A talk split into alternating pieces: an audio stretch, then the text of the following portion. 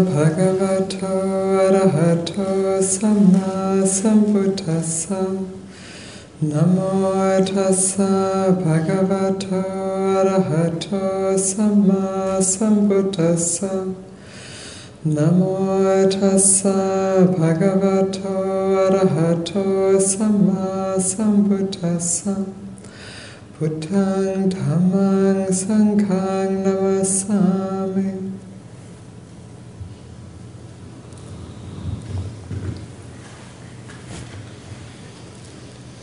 When we have uh, a stretch of time like this to be quiet with our own body and mind and heart.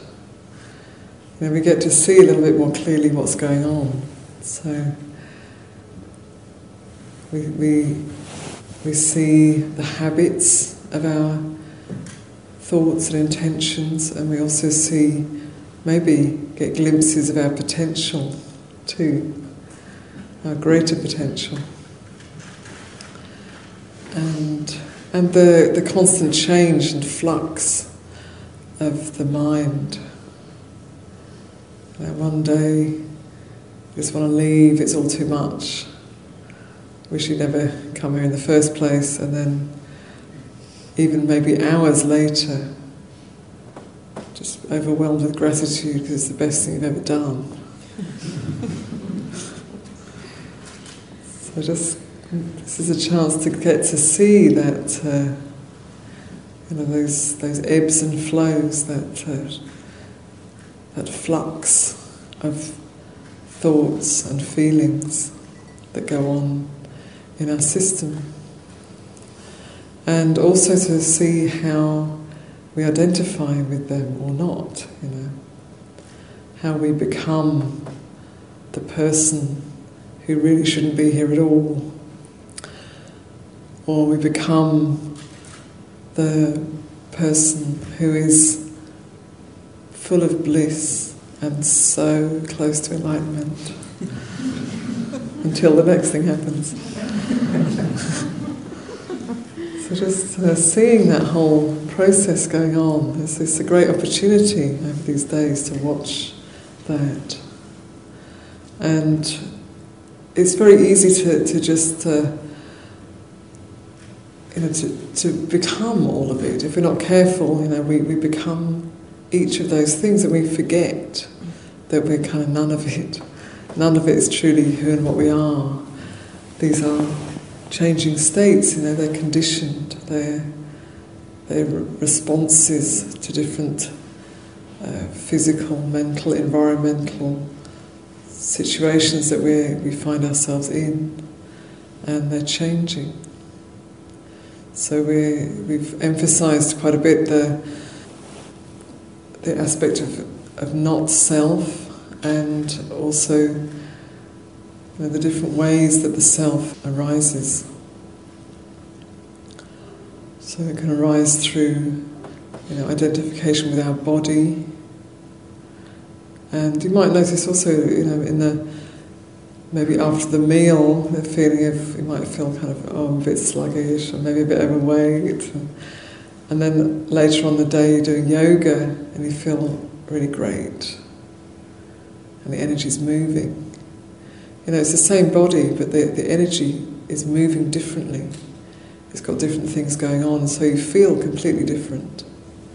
Or you're, you're getting up at five in the morning and you feel just like, never going to make it through this. And then after maybe, at least for me, once I'm sitting in meditation, there's a brightness. So just watching all that going on, you know, and how we hold on to it and identify with it and become it. And it's in that holding on and becoming that the that's where the suffering lies. Because we're not really any of that. It's it's all changing, it's all passing through our conscious experience. So it's, it's really precious to have this time to, to observe that. And in, the busyness of our daily lives, it's more difficult to notice these things. And we tend to follow particular patterns and stay within a certain comfort zone as much as possible. It's kind of our tendencies. So we don't have so much opportunity to watch the process going on. So it's you know this is kind of a, a special time, but uh, it might be in this special time that we have that what we're meeting is quite challenging. And uh, we may be stopping and discovering that our, you know, our mental patterns or mental habits are you know, destructive, harmful.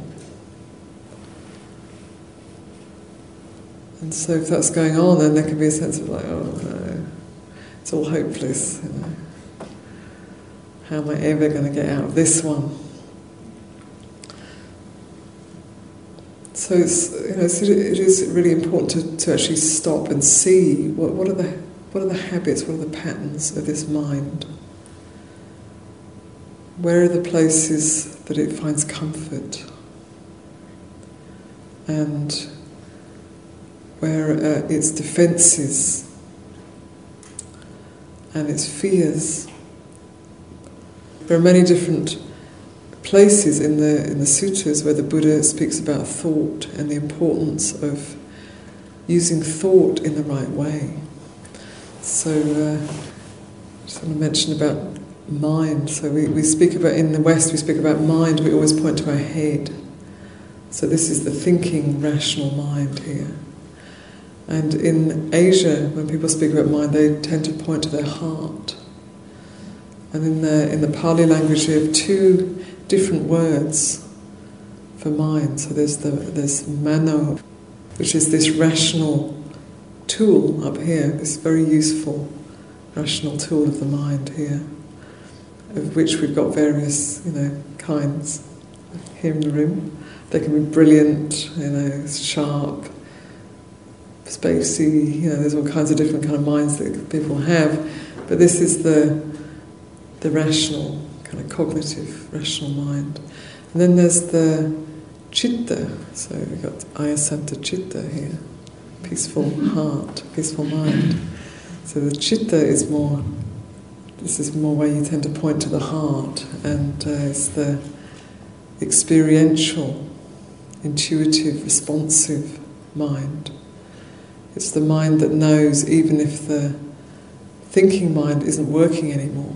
So even people who have brain injury or dementia, they still, if, if this chitta is developed, then there's still brightness, there's still a, a, a clarity that comes through that. Even if the words might not come out, or you do the wrong thing, but the, the clarity of chitta is still there. So it's, uh, I just want to you know, point to those two different aspects of mind or different areas of mind. And in the Buddhist practice or in the spiritual practice, really, we're working on developing the citta.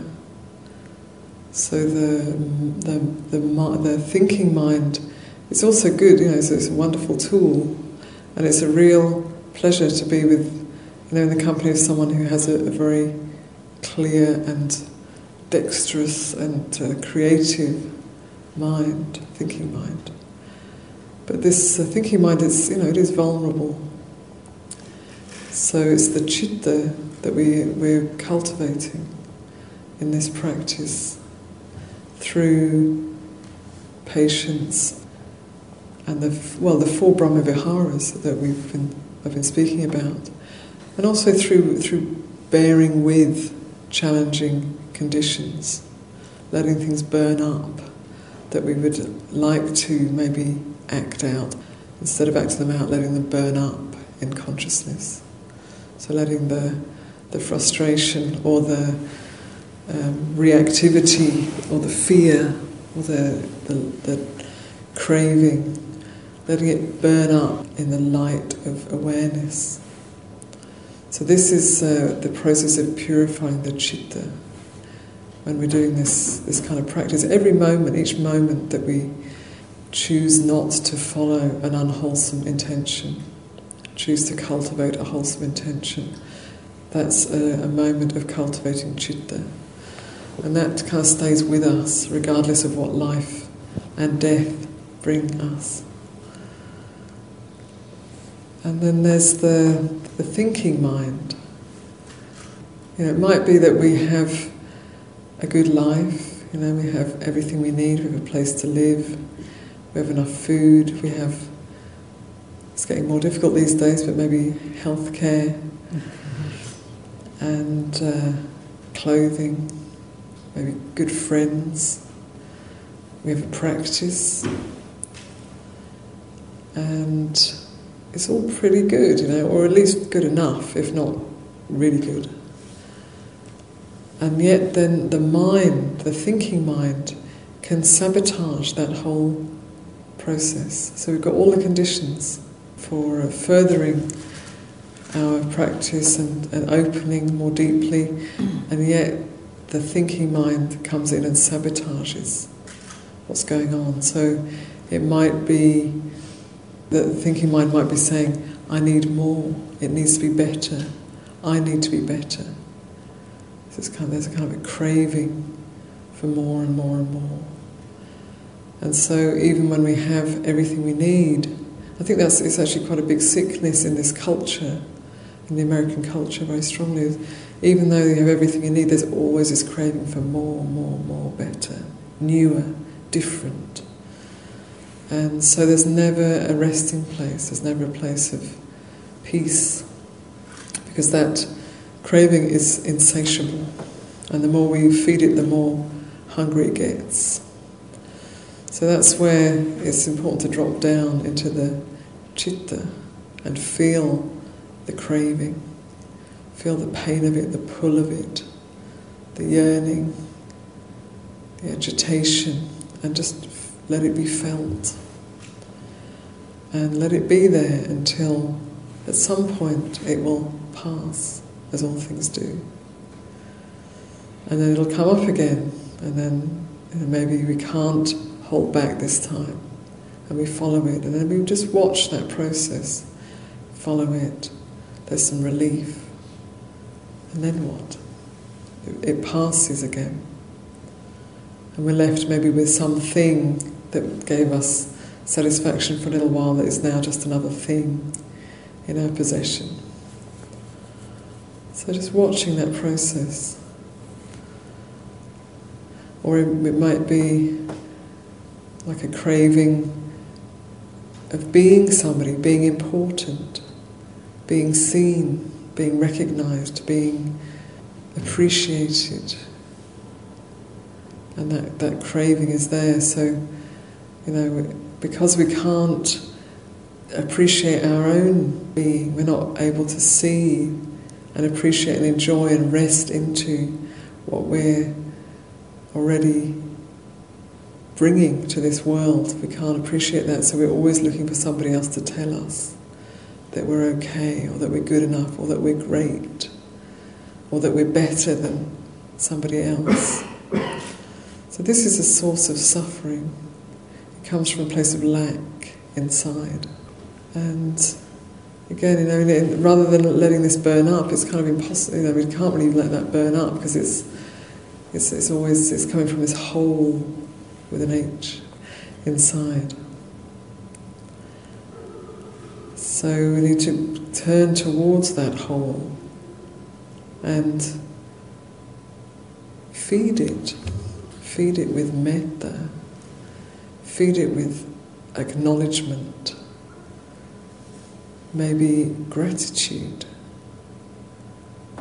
So find ways of nourishing that sense of lack inside that's always looking outside of itself for recognition or affirmation. Because it's an endless search, and even if you know, we get everything we want, that hole is still there inside us. Even if everybody's giving us a standing ovation and saying, Yay, you're fantastic, you're wonderful, you did it. Maybe for a moment it feels great and then you're left with that again. So, to find ways to nourish, heal that hole inside. And then there's the, the, the critical, negative, judging thoughts. The thoughts that tell you that you're never good enough, that you're never going to be good enough and you never were.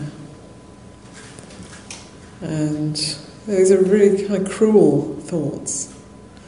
And I think they're very common also. or the thoughts that are looking at everybody else and saying, look at these people. They're a waste of space, they're hopeless. look at the hats they're wearing. Glasses. And, you know, it's the mind that, that looks out and, and criticises. Everybody's got something wrong with them and then we see what's wrong. It's a miserable way of living. So, you know, if, if, you, if you recognize any of those mind states, none of those mind states are wholesome. None of them are leading to freedom. They're all forms of craving. And they're painful and they perpetuate themselves. You know, like I say, we might have everything, everything's great in our life, everything's good enough even. And yet there's this voice that's saying, Your practice is hopeless. Who do you think you're kidding going on a 10 day retreat? Monastic retreat as well, must be. you know. Or it's just a relentless complaining, criticizing, moaning voice that's going on in there. And then we hear it, and then we think, oh gosh, there's that awful voice. There it is again, going on and on and on. And it's been going on ever since I can remember. And my parents were like this, and my siblings are all like this. In fact, my whole extended family is like this. So, you know, it's kind of hopeless, really, isn't it? I'm just stuck with it. It's going to have to be like this forever. And then you start to think about oh, how can I get how can I get out of it? You fantasies of uh, harmful things. How to how to how can I get away from this this horrible mind that I'm stuck with?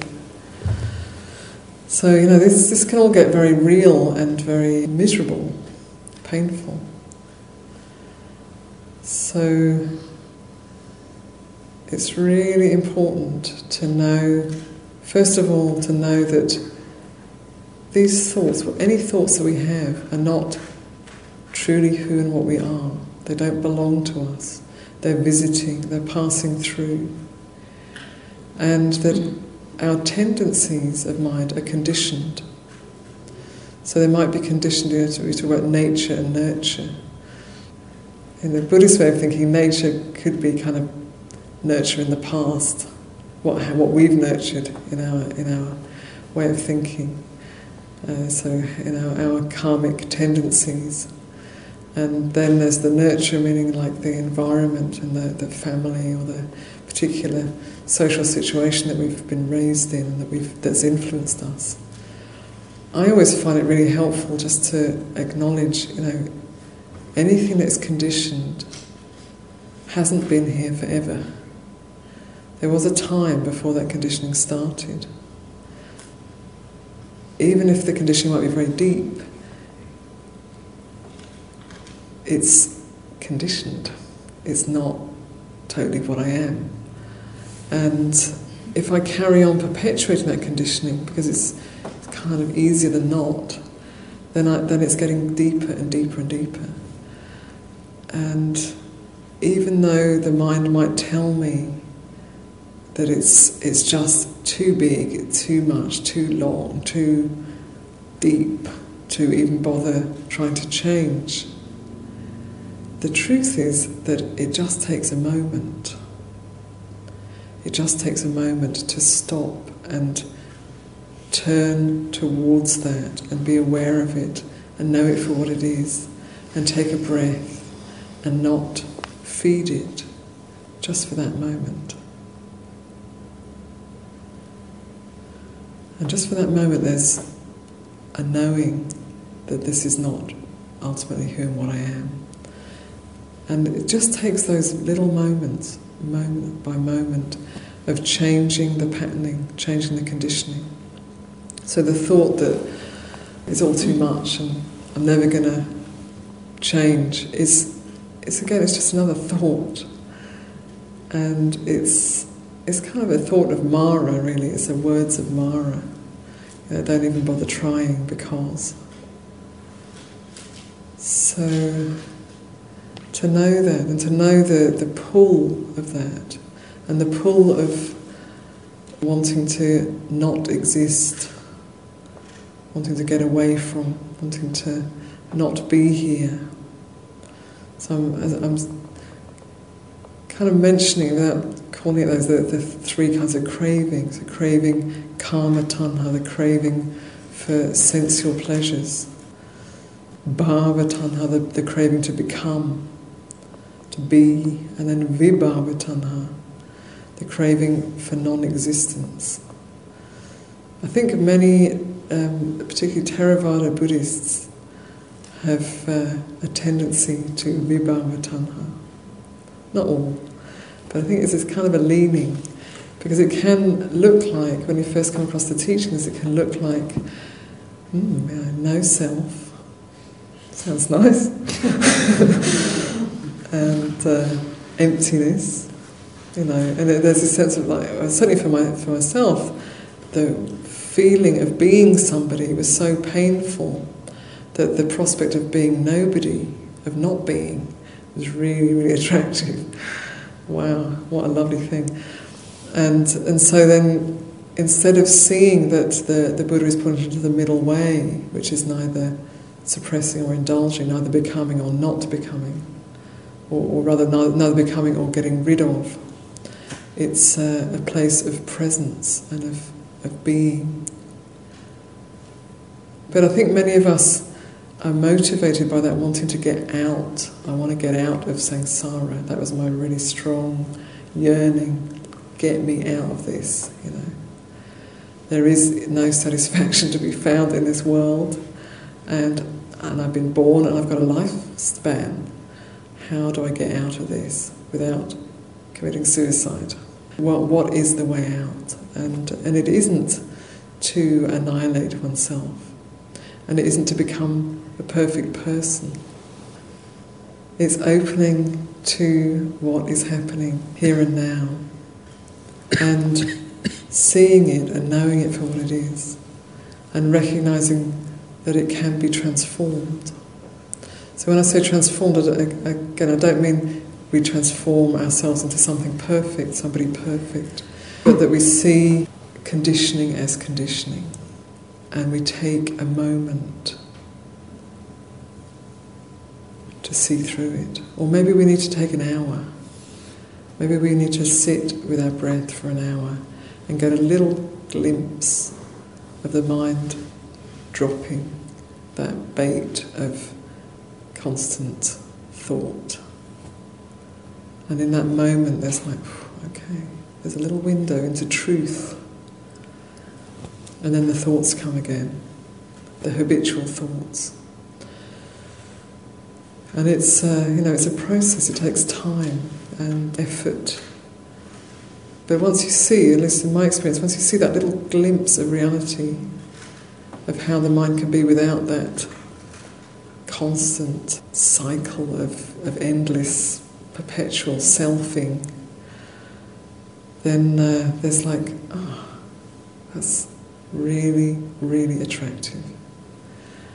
And it's enough to keep on bearing with you know, the drudgery of the mind and not in a way that, that is just letting it, letting it run, but where we're not trying to cut it off, we're not trying to get rid of it, but we're learning how to recognize the patterns And, and then we can start to transform them gradually.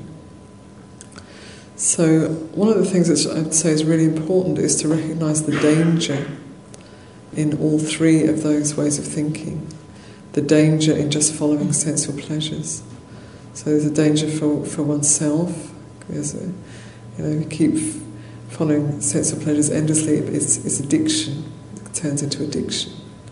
And then we have to either let our life fall apart or we seek help and get out of that. And, and then there's the consequences outside of ourselves that we've mentioned a few times. the fallout. We might get what we want, but what, who's making that? You know, what's it costing? People in sweatshops and child slavery, making, you know, picking cacao beans to make chocolate that we eat, and you know this kind of stuff. It's going on in the world. And so, looking at the consequences of our following sensual desire. And this isn't to put a guilt trip on it, you know, it's not to become guilty, but to become conscious and aware and make conscious choices. And then bhava tanha, that uh, wanting to become, follow it through. We, we, sometimes we get what we want, you know, we get the standing ovation, or we get the pat on the back, or we get the acknowledgement and it feels good. It's, it's helpful to it is helpful to be seen, you know.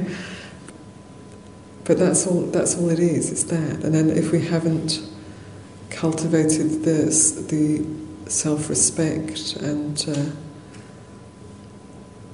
presence inside, it's never going to be enough. So just just kind of seeing that, seeing the danger following that, and then uh, vibhavatanha, the danger of following thoughts of, of annihilation, thoughts of wanting to get rid of. And they're often very much associated with, with ill will. You know. Recognizing that it's a very big danger, actually, vibhavatanha. Many good lives have, so I don't be too depressing, but you know, I live near Golden Gate Bridge.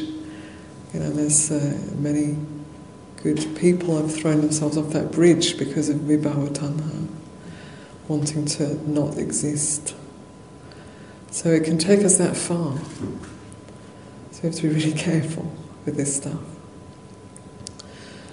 And, you know, if the mind is habitually negative, habitually critical, sometimes, you know, it, it can even be sort of seen as a, like a culturally hip you know, a little bit, uh, a little bit sarcastic and critical. And, shows shows you're intelligent. It can be like that, and, and we kind of get lured into letting those mind states run. But they're they're harming us, and they're harming others. But mostly they're harming us. So, you know, don't believe the thoughts that say I'm never going to get out of this. It's too deeply conditioned. I can't ever change this. And don't believe the thoughts that say, I'm just a hopeless case. Or nobody loves me anyway. What's the point? You don't believe those thoughts. They're just thoughts. They're, they're cruel thoughts. And well, really learn how to, to see the, the goodness that you are already living and that you're manifesting in the world. Somebody comes to mind who's uh, a really good person, working in a very wholesome job in a right livelihood, generous, many good qualities, good friends, and then thoughts come in and say, that's all pointless. Yeah, all, they're all wrong, it's all rubbish. And then, uh, even with all of that goodness, all that wholesomeness, wholesome cultivation, good friends, wholesome livelihood, all of that, just through thinking, just through thoughts, which is so insubstantial, it can all just be pulled down, and broken. So, you know, what we do with our minds is really, really crucial. When we find, you know, the, the pattern and the habit of our mind, we have to really take care around it. The Brahma Viharas are bringing us back to our true nature loving kindness, compassion, appreciative joy, equanimity. These are, these are like our chitta, the true nature of our chitta, that isn't clouded by all those thoughts. And we might need to work really hard at cultivating them, and that's really, really worthwhile. So to take the time each day, here we're in retreat, we've got another day, full day and a bit. And then soon you'll be going home and this supportive and beautiful environment will stay here and we'll go elsewhere. And uh, the challenges will come. So you know, it's really important to take time to remember what is important and what is not important in my life in your life. And to recognize the dangers of letting the mind run down these habitual roads. And to remember that the, the remedy is right here. Little by little, moment by moment, we can transform even the most unwholesome mind states. I, have always taken great uh, solace in the story of Angulimala, which I'm sure you're familiar with, the, the mass murderer at the Buddha's time, who, out of kind of rather you know, naive reasons, ended up killing 999 people and wearing the finger, he'd cut a finger off. Each time he killed somebody, he'd cut a finger off them and wear it around his neck. So Angulimala means a necklace of fingers. And uh, this guy was crazy. You know, he was going around killing people. He was a, a notorious bandit and murderer at that time. People were terrified of him. And by some amazing. Karma, uh, he was just uh, on his way to finish off the last, he's, he's, he's aiming for a thousand people. So just on a, looking for his last one to complete his work, he was uh, walking through a forest and made a determination, the next person I see, I will kill them, take their finger, and then I've completed my 1,000 murders. And he was doing this actually for somebody else who who told him to do it. I was naive enough to go ahead and do it. And uh, so he was just about to reach that uh, number of completion, and fortunately, and he's walking through the forest with that intention in mind. The next person I see, I'm going to kill them, and then I've done my duty. And the Buddha was also in that area, and uh, he as he did often, uh, he would, like in the morning, scan the 10,000 world systems and see who is ready, who is ripe to hear the teaching. You know, not just that they will hear it, but they'll hear it and there'll be an awakening. And he saw that in the heart of Angulimala there was the potential for full awakening. And he also saw that Angulimala was walking through the forest and Angulimala's mother was also walking through the forest. And the next person he was going to see, Angulimala was going to see, was his mother. And he'd made this determination to kill the next person he saw. So uh, one of the basically we are all we all have the potential for full awakening in this lifetime. But one of the few things that uh, obstruct that is because the karma is so heavy is to take the life of your mother or your father, amongst a few other things. And so the Buddha saw, like, well, this man, this bandit who's a mass murderer, has the potential in his heart for, fruit, becoming fully enlightened in this lifetime. But if he kills his mother, he, he can't. It's not going to. Happen. he walked between the two of them, and so the next person Angulimala saw was the Buddha. And so, know, Angulimala sees the, this monk walking along and, and uh, shouts after him, and, fool, you know, come here, I'm going to kill you, and, uh, and the Buddha just walks on.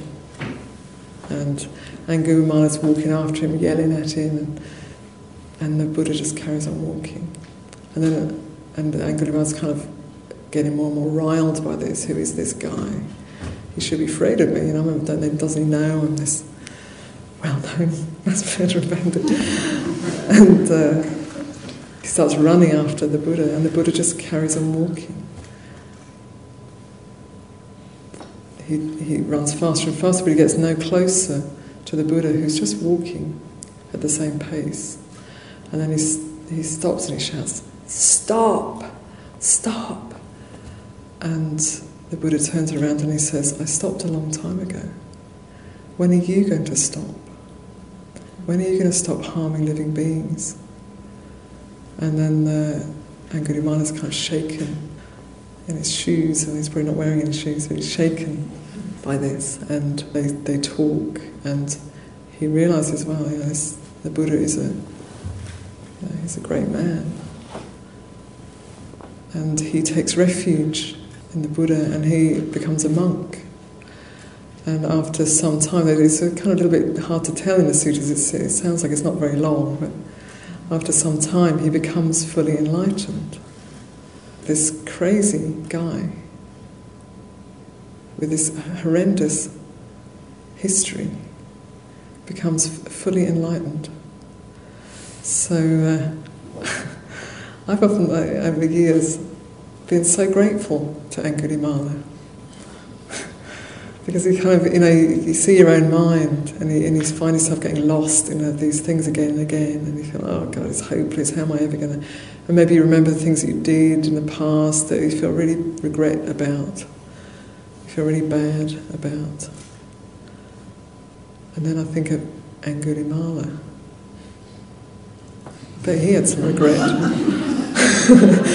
he had quite a lot of regret, you know, once he woke up to what he was doing. And yet, he became fully enlightened. So, you know, when you kind of compare what's going on here in any of us to what he was doing, it kind of looks pretty manageable, doesn't it?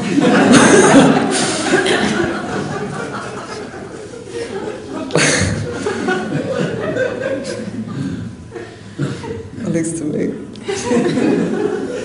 so it's just kind of trusting, really. It's trusting that you know we have it in us we have it in us to change the habits of a mind.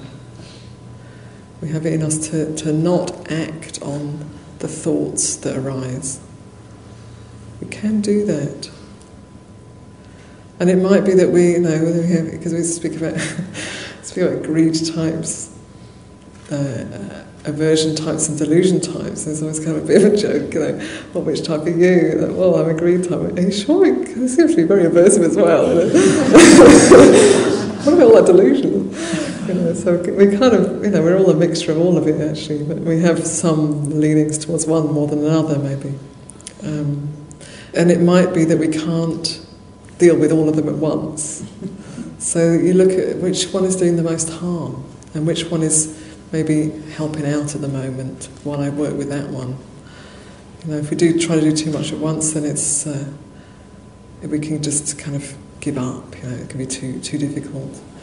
But to just try and manage with what we've got. You know, how do I make best use without totally tipping the whole thing, you know, into into kind of madness? How do I work with that? That's really really harmful while doing that that's kind of not great, but it helps to stop doing that other thing. So just kind of look at the, the picture and, and, and, see, well, how can I best manage this accumulation of tendencies and work on wearing away and, and rooting out and transforming the, the places that are most harmful. And thought, you know, thought is just thought. It's so, so transient. It's so transient, and yet it's immensely powerful as well. You know, this uh, here we are at the Angela Centre. This began with a thought. Somebody thought about building it. Somebody thought about making this artwork. Somebody thought about changing it from a convent into a retreat centre. And it's sustained through thoughts. We were just, uh, not just thoughts, actually, speech and action as well. But you know, we just uh, this morning met one of the sisters who had lived, has lived here since 1979, or lived, lived here in 79 and lives nearby. And uh, a woman who works with her who has helped get this retreat together. And going up into that space and seeing where they work, there's a, there's a certain quality that is coming through their thought and intention. So it's not, you know, they're, they're, they're sitting there in offices with papers and, and calendars and all of that. But it's got a sacredness. You can feel it. There's a sacred energy, there's a sacred intention going on that, that is, is strong there and it also imbues this whole place. And it's what brings us here together. So it's not about what you're doing, but it's like the mind that you're bringing to it.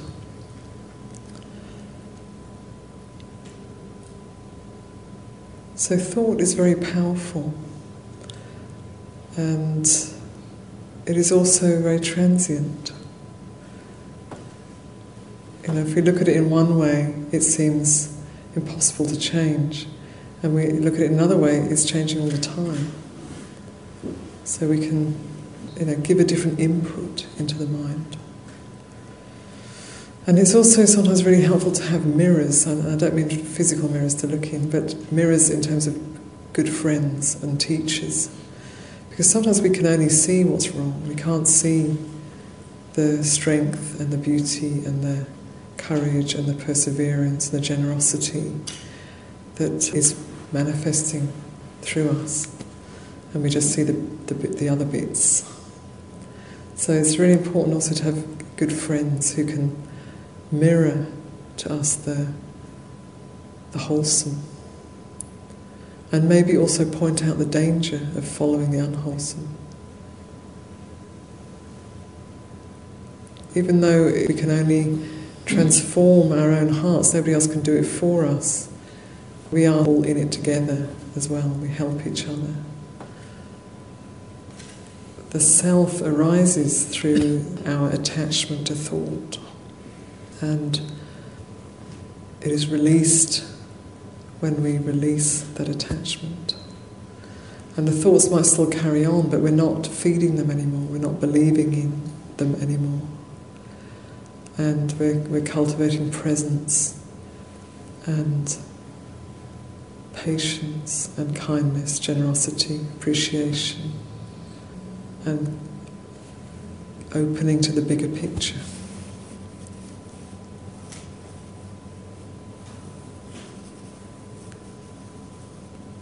So we all share the potential to awaken. And most likely we all share certain amounts of greed, hatred, and delusion. It's just looking at what do we want to cultivate and what do we not want to cultivate and keeping on at it, keeping on going. So I offer this this evening. Thank you for listening. To learn how you can support the teachers and Dharma Seed, please visit dharmaseed.org slash donate.